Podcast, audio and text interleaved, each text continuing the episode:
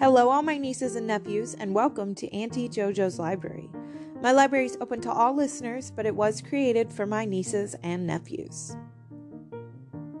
This episode, we're going to continue to read chapters from Pippi Longstocking. So today, we will be reading chapters 7, 8, and 9, and then we are going to finish up on Monday, February 28th, with the final two chapters, 10 and 11. So let's get started. Chapter 7 Pippi Goes to the Circus. And we know a lot about Pippi so far. So if she's going to the circus, this is going to be quite the adventure. A circus had come to the little town, and all the children were begging their mothers and fathers for permission to go. Of course, Tommy and Annika asked to go too, and their kind father immediately gave them some money. Clutching it tightly in their hands, they rushed over to Pippi's. She was on the porch with her horse, braiding his tail into pigtails, into tiny pigtails, and tying each of them with red ribbon. I think it's his birthday today, she announced, so he has to be all dressed up. Pippi, said Tommy, all out of breath because they had been running so fast.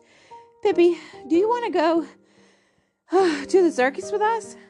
I can go with you most anywhere, answered Pippi, but whether I can go to the circus or not, I I don't know because I don't know what the circus is. Does it hurt? Silly, said Tommy. Of course it doesn't hurt. It's fun. Horses and clowns and pretty ladies that walk on tightrope.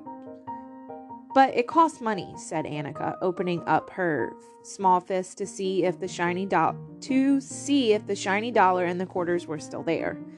I'm rich as a troll, said Pippi, so I guess I can buy a circus all right. But it'll be crowded here if I have more horses.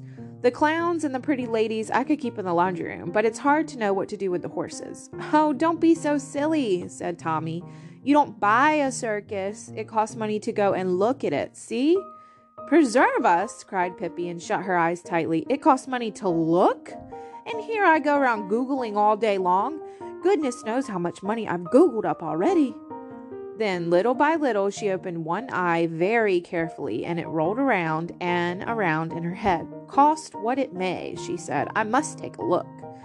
At last, Tommy and Annika managed to explain to Pippi what a circus really was, and she took some gold pieces out of her suitcase and then she put on her hat, which was a bit which was as big as a millstone, and off they went. There were crowds of people outside the circus tent and a, lo- and a long line at the ticket window, but at last it was Pippi's turn. She stuck her head through the window and start and stared at the dear old lady sitting there. How much does it cost to look at you? Pippi asked, but the old lady was a foreigner who did not understand what Pippi meant and answered in broken Swedish. Little girl, it costs a dollar and a quarter in the grandstand and 75 cents on the benches and 25 cents for standing room. Now, Tommy interrupted and said that Pippi wanted a 25 cent ticket. Pippi put down a gold piece and the old lady looked suspiciously at her. She bit it too to see if it was genuine. At last, she was convinced that it really was gold and gave Pippi her ticket and a great deal of change in silver. What would I do with all those nasty little white coins? asked Pippi disgustingly. Keep them and then I can look at you twice in the standing room? As Pippi ap- absolutely refused to accept any change, the lady changed her ticket to one for the grandstand and gave Tommy and Annika grandstand tickets too, without their having to pay a single penny. In that way, Pippi, Tommy, and Annika came to sit on a beautiful red on beautiful red chairs right next to the ring. Tommy and Annika turned around several times to wave to their schoolmates who were sitting much further away. This is a remarkable place, said Pippi, looking around in astonishment. But see, they've spilled sawdust all over the floor. Not that I'm over fussy myself, but that does look a little careless to me. Tommy explained that all circuses had sawdust on the floor for the horses to run around in. On a platform nearby, the circus band suddenly began to play a thundering march. Pippi clapped her hands wildly and jumped up and down with delight. Does it cost money to hear too? she asked, or can you do that for nothing? At that moment, the curtain in front of the per- of the performer's entrance was drawn aside, and the ringmaster in a black frock coat with a whip in his hand came running in, followed by ten white horses with red plumes on their heads. The ringmaster cracked his whip, and all the horses galloped around the ring. Then he cracked it again, and all the horses stood still with their with their front feet up on the railing around the ring. One of them had stopped directly in front of the children. Annika didn't like to have a horse so near her and drew back in her chair as far as she could. But Pippi leaned forward and looked at the horse's right foot in her hand. Hello there, she said. My horse sent you his best wishes. It's his birthday today, too, but he has a bow on his tail instead of on his head. Luckily, she dropped the foot before the ringmaster cracked his whip again, because then all the horses jumped away from the ra- railing and began to run around the ring. When the act was over, the ringmaster bowed politely and the horses ran out. In an instant, the curtain opened again for the coal black horse. On its back stood a beautiful lady dressed in green silk tights. The program said her name was Miss Carminica.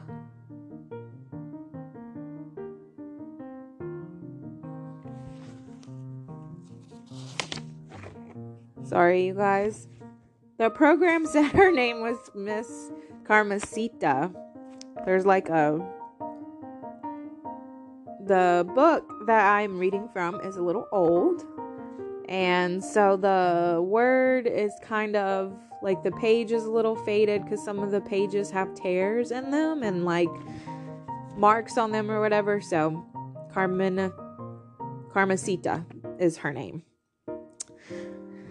The horse trotted around in the sawdust, and Miss Carmesita stood calmly on her back and smiled. But then something happened. Just as the horse passed Pippi's seat, something came swishing through the air, and it was none other than Pippi herself. And there she stood on the horse's back behind Miss Car- Carmencita.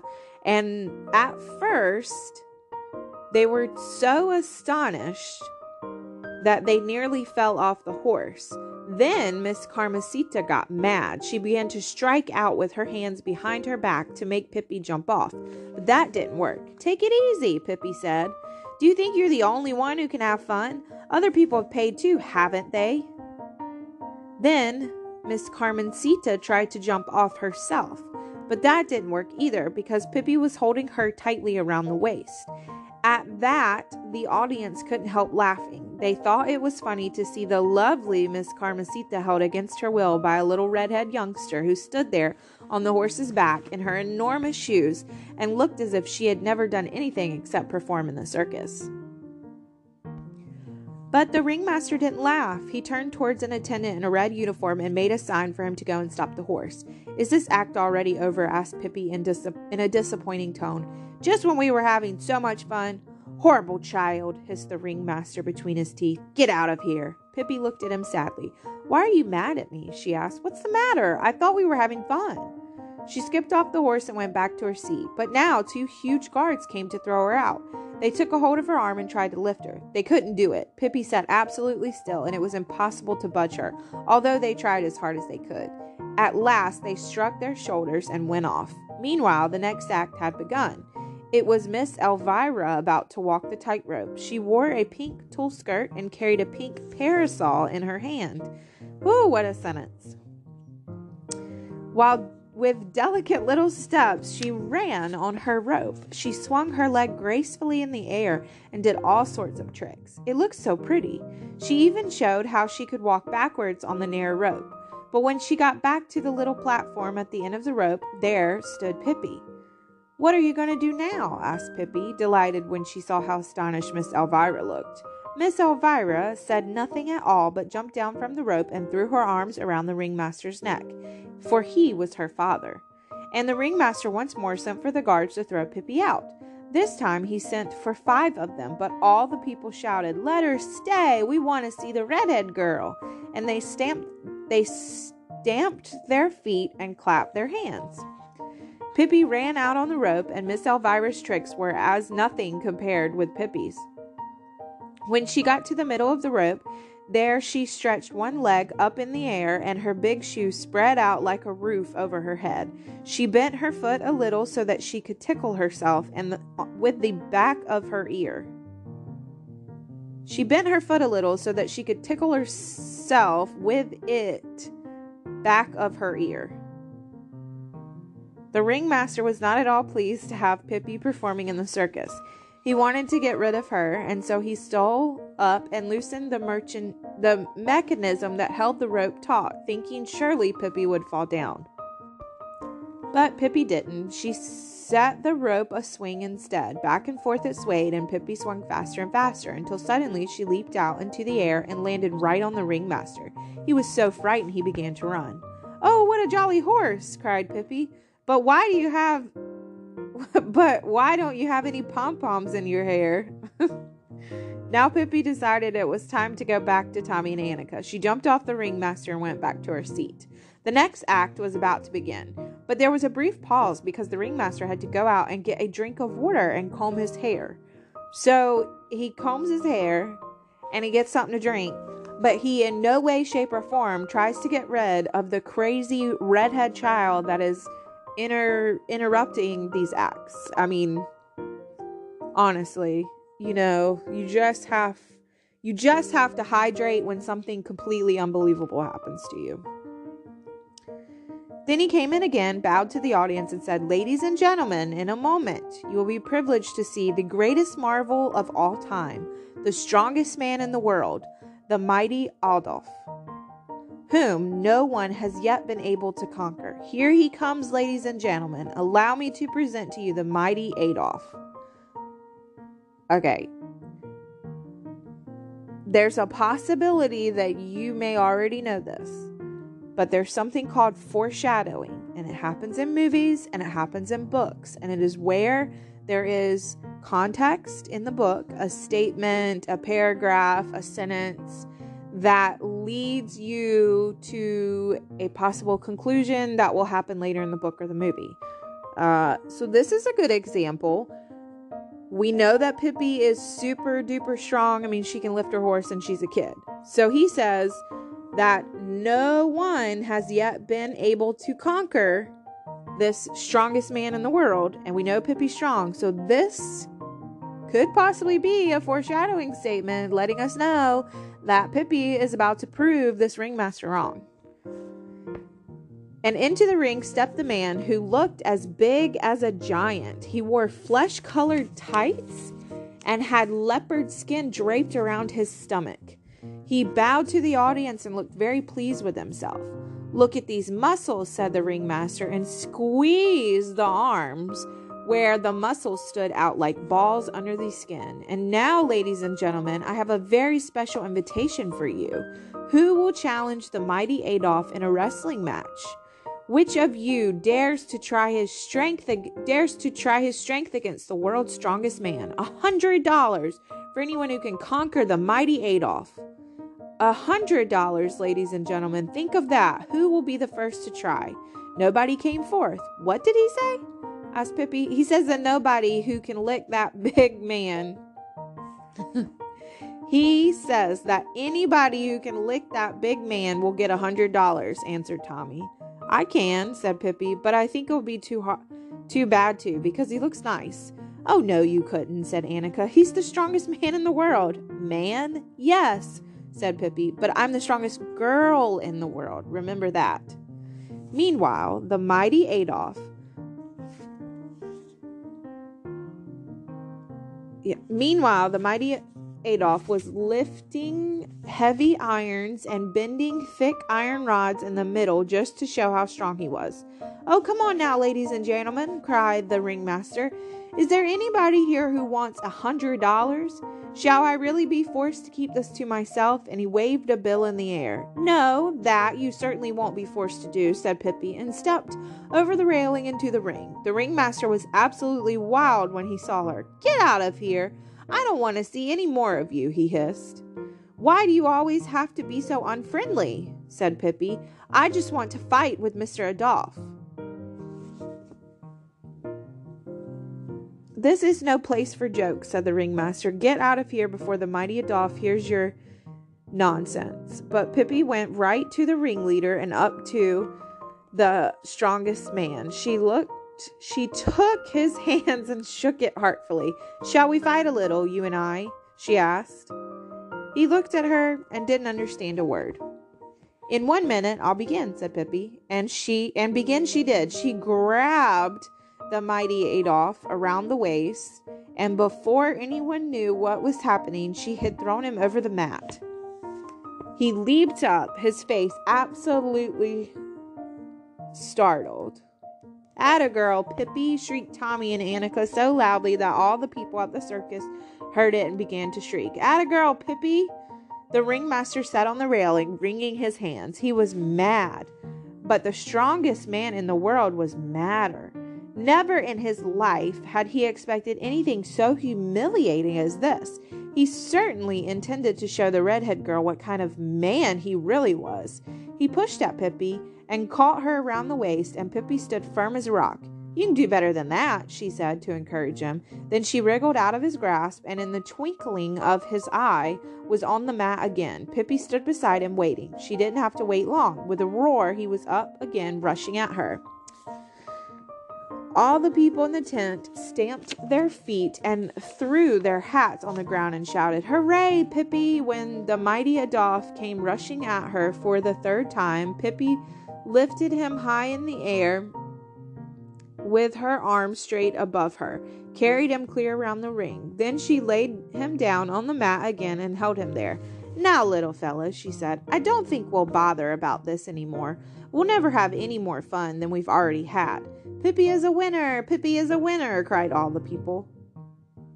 The world's strongest man stole out as fast as he could, and the ringmaster had to go up and hand Pippi a hundred dollars, although he looked as if he'd much prefer to eat her. Here you go, young lady, here you go, he said. One hundred dollars. That thing, said Pippi scornfully. What would I want with that old piece of paper? Take it and use it to fry herring on it if you want to. And she went back to her seat. This is certainly a long circus she said to Tommy and Annika. I think I'll take a little snooze, but wake me if they need my help with anything else. And then she lay back in her chair and went to sleep at once. There she lay and snored while the clowns and sword swallowers and the snake charmers did their tricks for Tommy and Annika and all the rest of the people at the circus. Just the same, I think Pippi was best of all, whispered Tommy to Annika.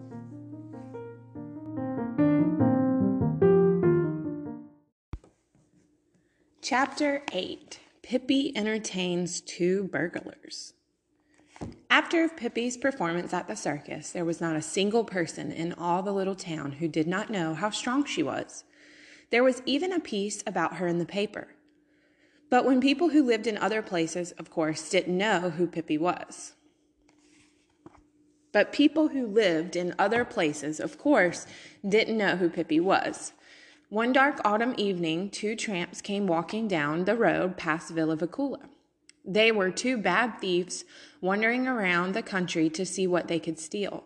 They saw there was a light in the windows of Villa Villekulla and decided to go in to ask for a sandwich.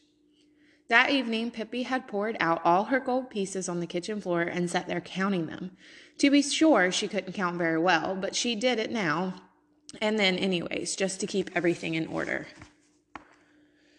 65, 66, 67, 68, 69, 60, 10, 60, 11, 60, 12, 60, 13, 60, 16. Whew, it makes my throat feel like 60.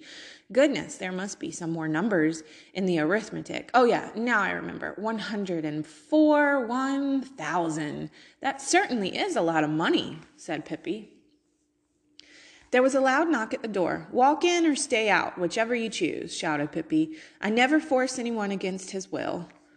The door opened and the two tramps came in. You can imagine that their eyes were wide open when they saw a little redhead girl sitting all alone on the floor counting money.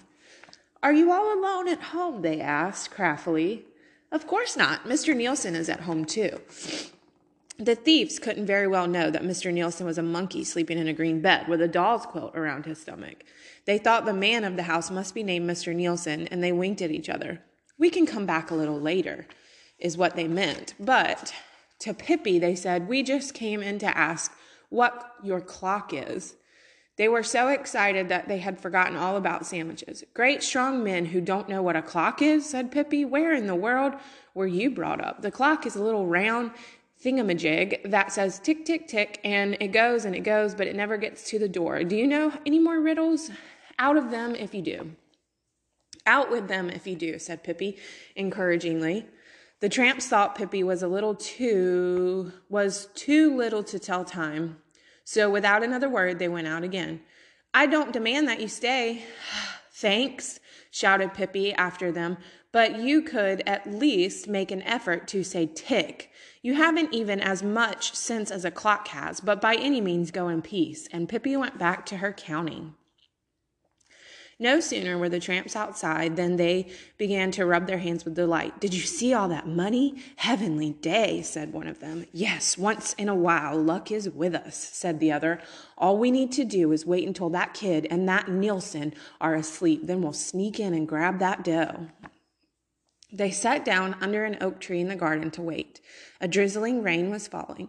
They were very hungry, so they were quite uncomfortable, but they thought of all that money and it kept their spirits up. From time to time, lights went out in the other houses, but in Villa Villekulla they shone on. It so happened that Pippi was learning to dance, and she didn't want to go to bed until she was sure she could do it properly. At last, however, the lights went out on the windows of Villa Villekulla too. The tramps waited quite a while until they were sure Mr. Nielsen would have gone to sleep.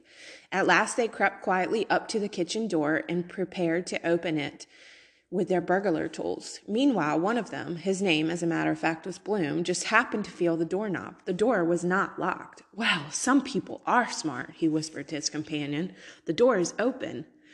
So much better for us, answered his companion. A black haired man called Thunder Carlson by those who knew him. Thunder Carlson turned on his pocket flashlight and they crept into the kitchen. There was no one there. To the next room was Pippi's bed, and there also stood Mr. Nielsen's little doll bed. Thunder Carlson opened the door and looked around carefully. Everything was quiet as he played as he played his flashlight around the room. When the light touched Pippi's bed, the two tramps were amazed to see nothing but a pair of feet on the pillow. Pippi, as usual, had her head under the covers at the foot of the bed. That must be the girl, whispered Thunder Carlson to, Bo- to Bloom, and no doubt she sleeps soundly. But where in the world is Nielsen? Do you suppose Mr. Nielsen, if you please? came Pippi's calm voice from under the covers. Mr. Nielsen is in the little green doll bed. The tramps were so startled that they almost rushed out at once. But then it suddenly dawned on them that Pippi, what Pippi had said, that Mr. Nielsen was lying in a doll's bed.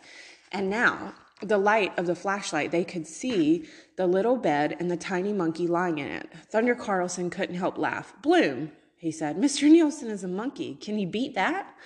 Well, what did you think he was? came Pippi's calm voice from under the covers again. A lawnmower? Aren't your mother and father home? asked Bloom. No, said Pippi. They're gone, completely gone. Thunder Carlson and Bloom chuckled with delight. Listen, little girl, said Thunder Carlson. Come out and we want to talk to you. Come out so we can talk to you. No, I'm sleeping, said Pippi. It's more, is it more riddles you want? If, if so, answer this one. What is it that goes and goes and never gets to the door? Now, Bloom went over and pulled the covers off Pippi. Can you dance? asked Pippi, looking at him gravely. I can. You ask too many questions, said Thunder Carlson. Can we ask you a few too? Where, for instance, is the money you had on the floor a while ago? In a suitcase on top of the wardrobe answered uh, answered Pippi truthfully. Thunder Carlson and Bloom grinned. Grinned. I hope you don't have anything against our taking it, little friend, said Thunder Carlson. Certainly not, said Pippi. Of course I don't. Whereupon Whereupon Bloom lifted down the suitcase. I hope you don't have anything against my taking it back, little friend, said Pippi, getting out of bed and stepping over to Bloom. Bloom had no idea how it all happened, but suddenly the suitcase was in Pippi's hand. Here, quit your fooling, said Thunder Carlson angrily. Hand over the suitcase. He took Pippi firmly by the hand and tried to snatch back the booty. Fooling, fooling, fooling, too much fooling, said Pippi, and lifted Thunder, Car- Thunder Carlson up on the wardrobe. A moment later, he had Bloom up there, too. Then the tramps were frightened. They began to see that Pippi was no ordinary girl. However, the suitcase tempted them so much they forgot their fright. Come on now, both together, yelled Thunder Carlson, and they jumped down from the wardrobe and threw themselves on Pippi, who had the suitcase in her hand. Pippi gave each one of them a little poke with her finger, and they shrank away into a corner. Before they had a chance to get up again, Pippi had fetched a rope and quick as a flash had bound the arms and the legs of both burglars. Now they sang a different tune. Please, please, miss, begged Thunder Carlson. Forgive us. We were only joking. Don't hurt us. We're just two tramps who came to ask for food. Bloom began to cry a bit. Pippi put the suitcase neatly back on the wardrobe. Then she turned to her prisoners. Can either of you dance? Why, yes, said Thunder Carlson. I, I guess we both can. Oh, fun, cried Pippi, clapping her hands. Can we dance a little? I've just learned, you know. Well, certainly, by all means, said Thunder Carlson, a bit confused. Pippi took some large scissors and cut rope and cut the rope around her guests. But we don't have any music, she said in a worried voice. Then she had an idea. Can you blow a comb? she said to Bloom, and I'll dance with him, she pointed to Thunder Carlson. Oh, yes, Bloom c- could blow on a comb, all right, and blow he did, so that you could hear it all through the house. Mr. Nielsen sat up in bed, wide awake, just in time to see Pippi whirling around with Thunder Carlson. She was dead serious and danced as if her life depended on it. At last, Bloom said he couldn't blow on the comb any longer because it tickled his mouth unmercifully. And Thunder Carlson, who had tramped the roads all day, began to feel tired. Oh, please, just a little longer, begged Pippi, dancing on, and Bloom and Thunder Carlson could do nothing but continue. At three in the morning, Pippi said, I could keep on dancing until Tuesday, but maybe you're getting tired and hungry. That was exactly what they were, though they hardly dared to say so. Pippi went to the pantry and took out bread and cheese and butter, ham and cold roast and milk, and they sat around the kitchen table, Bloom and Thunder Carlson and Pippi, and ate until they were almost four cornered. Pippi poured a little milk into her ear. That's good for earaches, she said. Poor thing, have you got an earache? asked Bloom. No, said Pippi, but I might get one. Finally, the two tramps got up, thanked Pippi for the food, and begged to be allowed to say goodbye. It was awfully jolly that you came. Do you really have to go so soon? Pippi said. Never have I seen anyone who can dance the way that you do, my sugar pig, she said to Thunder Carlson, and to Bloom, if you keep on practicing the comb, you won't notice the tickling. As they were going out of the door, Pippi came running after them and gave each of them a gold piece. These you have honestly earned, she said.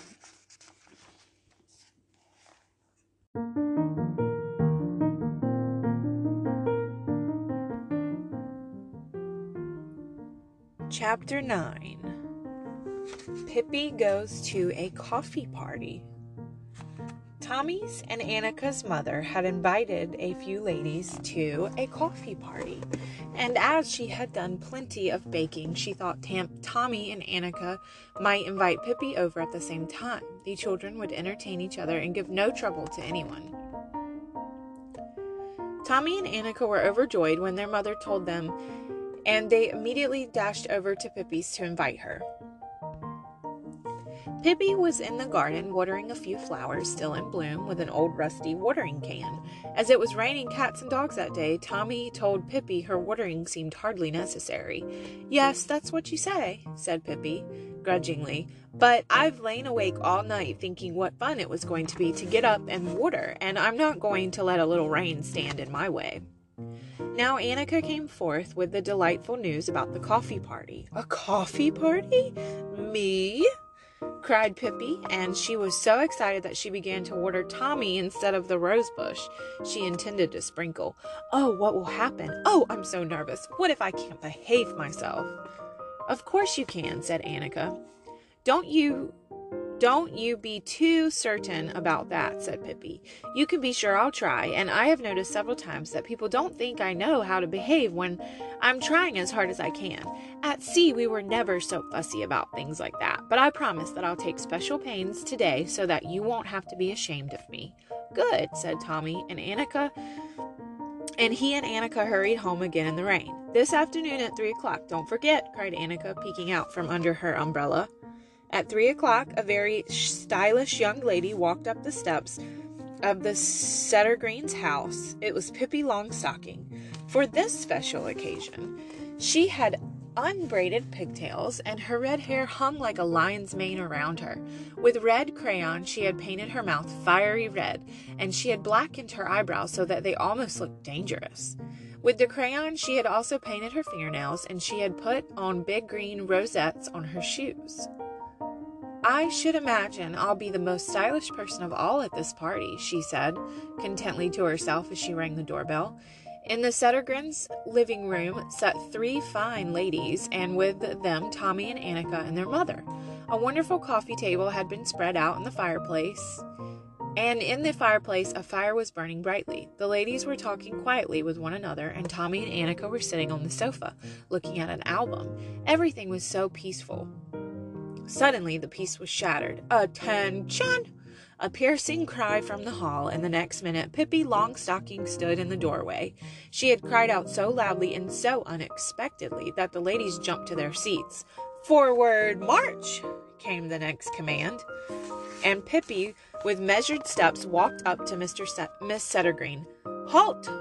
She stopped. Arms forward. One, two, she cried, and with both hands gripped one of Mr. S- Miss Settergren's Miss Settergren's and shook it heartfully.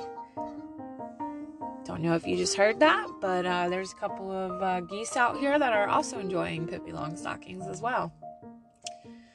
Knees bend, she shrieked and curtsied prettily. Then she smiled at Miss Settergren and said in her ordinary voice, You see, I am really very shy, so if I don't give myself some commands, I just can't stand at all, and I dare not come in. Then she rushed up to another of the ladies and kissed them on the cheek. Charming, charming, upon my honor, she said, for she had once heard a stylish gentleman say that to a lady. Then she sat down in the best chair she could find. Tommy and Annika's mother had intended the children to have their party up in their room, but Pippi stayed calmly in her chair, slapped herself on the knees, and said, looking at the coffee table, That certainly looks good. When do we begin? At that moment, Ella, the maid, came in with the coffee pot, and Tommy and Annika's mom said, Please come and have some coffee. First, cried Pippi, and was up by the table in two skips. She heaped as many cakes as she could in, onto a plate, threw five lumps of sugar in a coffee pot, emptied half the cream pitcher into her cup, and was back in her chair with her lute before the, any of the other ladies had reached the table. Pippi stretched her leg out in front of her and placed the plate of cakes between her toes. Then she merrily drunk, dunked cakes in her coffee cup and stuffed as many as she could in her mouth at once, so that she couldn't utter a word no matter how hard she tried. In the twinkling of an eye, she had finished all the cakes on the plate. She got up, stuck the plate as got up, struck the plate as if it were a trampoline, and went up to the table to see if there were any cakes left. The ladies looked disapprovingly at her, but they didn't but that didn't bother her. Chatting gaily, she walked around the table, snatching a cake here and there. It certainly was nice of you to invite me, she said. I've never been to a coffee party before. On the table stood a large cream pie, decorated in the center with a piece of red candy. Pippi stood with her hands behind her back and looked at it. Suddenly she bent down and snatched the candy with her teeth. But she had dived down a little too harshly and when she came up again, her whole face was covered with whipped cream. Goody, laughed Pippi. Now we can play blind man's bluff, for we've certainly got a blind man all made to order. I can't see a thing. She stuck out her tongue and licked away the cream. This was intended. This was intended a dreadful accident, she said, and the pie is all ruined now anyway, so I may as well eat it all at once. She dug into it with a with a pie server, and in a few minutes the whole pie disappeared. Pippi patted her stomach contently. Tommy and Annika's mom had gone out into the kitchen so that she knew nothing about the accident to the cream pie, but the other ladies looked very sternly at Pippi. No doubt they would have liked a little pie. Pippi noticed that they looked disappointed and decided to cheer them up. Now, you mustn't feel bad about such a little accident, she said comfortingly.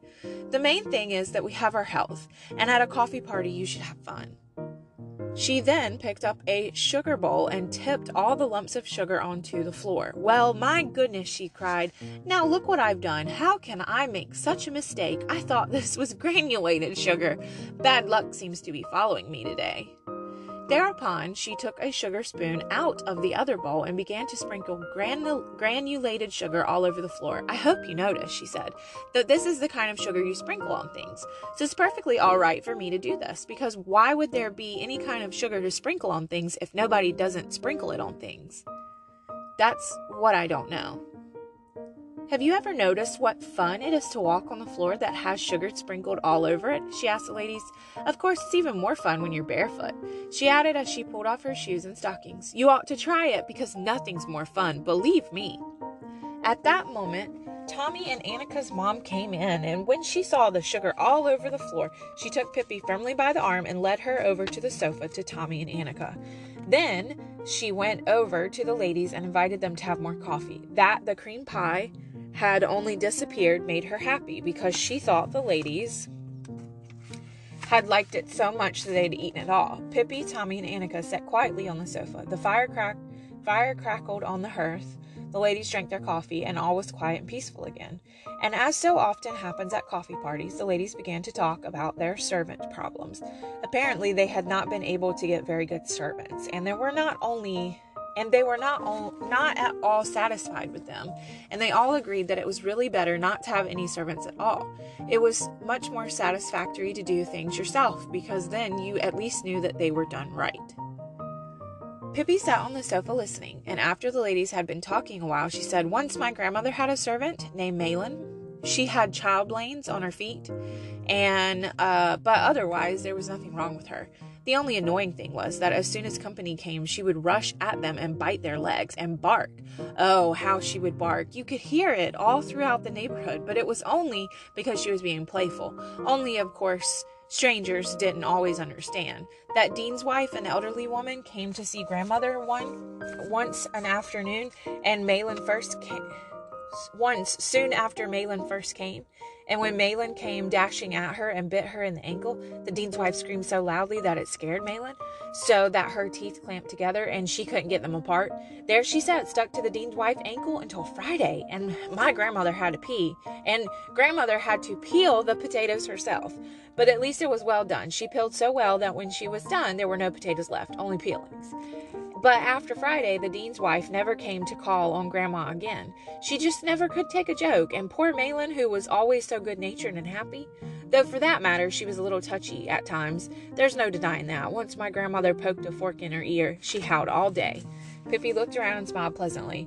Yes, th- that was Malin for you, she said, and twiddled her thumbs. The ladies acted as if they had heard nothing. They continued talking. If my Rosa were only clean, said Miss Spurgeon then maybe I could keep her, but she's a regular pig. Say, you ought to have seen Malin, Pippi interrupted. Malin was an outrageously dirty uh, little, but was outrageous. Malin was so outrageously dirty that it was a joy to see her, Grandma said. For the longest time, Grandma thought she had a very dark complexion. Honest and true, it was nothing but dirt that would wash off. And once at a bazaar at the hotel, at the city hotel, she got first prize for the dirt on her nails. Mercy me, how dirty that girl was, said Pippi happily.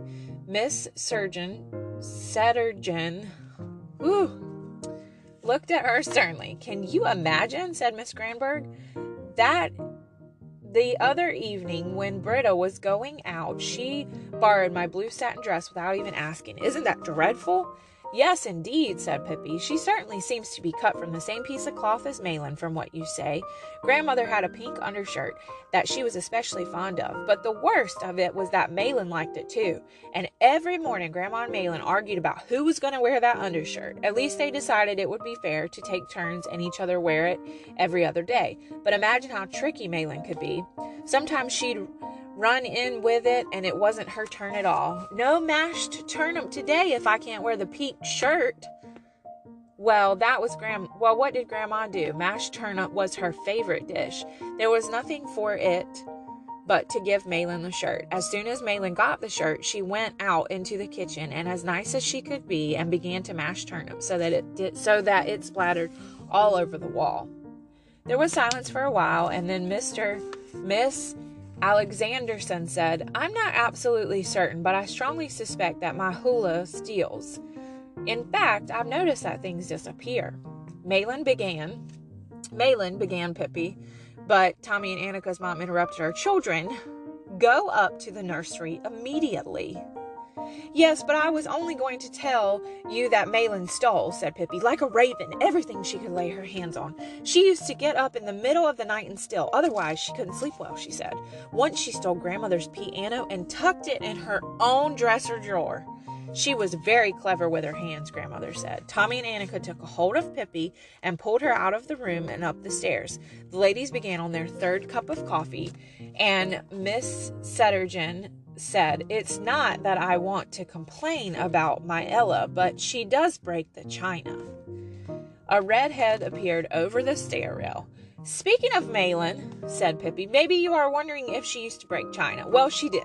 She sat part one day a week just to break china. It was Tuesday, grandmother said, as early as five o'clock on a Tuesday morning.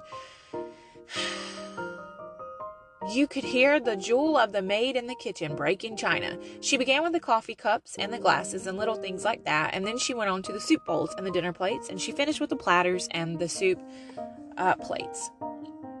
There was such a crash bang in the kitchen all morning that it was a joy to hear, Grandma said. And if Malin had any spare time late in the afternoon, she would go into the drawing room with a little hammer and knock down the antique East Indian plates that were hanging on the wall. Grandmother bought new china every Wednesday, and said Pippi, and disappeared up the stairs quickly as if she were a jack in the box. But now Miss Settergren's patience had to had come to an end. She ran up the stairs into the nursery and up to Pippi, who had just begun to teach Tommy to stand on his head. You must never come here again, she said, if you can't be- behave any better than this.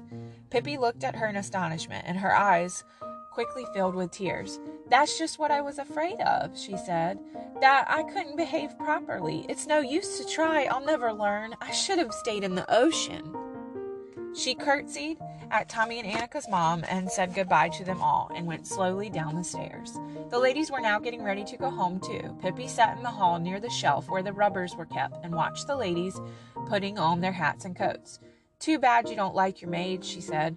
You should have one like Malin. Grandmother always said there was nobody like her. Imagine one Christmas when Malin was going to serve a little roast pig. Do you know what she did? She had read in a cookbook that roast pig is much better served when when frilled paper with frilled paper in the ears and an apple in the mouth. But poor Malin didn't understand that it was a pig who was supposed to have the apple. You should have seen her when she came in into Christmas Eve with her best apron on and a big apple in her mouth. Oh, Malin, you're crazy, grandmother said to her. And Malin couldn't say a word in her own defense because she had the apple in her mouth. To be sure, she tried to say something, but it just sounded like blah blah blah blah blah blah. But of course, she couldn't bite bite people in the leg as she usually did, and it would be a day when there was a lot of company. Poor little Malin, it wasn't a very happy Christmas Eve for her, said Pippi sadly. The ladies were now dressed and sat and said at last goodbye to Tommy and Annika's mom, and Pippi ran up to her and whispered, Forgive me, because I couldn't behave myself today. Goodbye. Then she put on her large hat and followed the ladies outside the gate. Outside the gate, their ways parted. Pippi went towards Villa Villekulla and the ladies in the other direction. When they had gone a little ways, they heard someone panting behind them. It was Pippi who had come racing back. You can imagine that grandmother mourned when she lost Malin. Just think, one Tuesday morning when Malin had had the time to break about a dozen teacups, she ran away and went to sea. And grandmother had to break the china herself. She wasn't used to doing it, poor thing, and she got blisters all over her hands. She never saw Malin again, and that was a shame because she was such an excellent maid, grandmother said. Pippi left and the ladies hurried on, but when they had gone a couple hundred feet, they heard Pippi far off yelling at the top of her lungs, She never slept under the beds.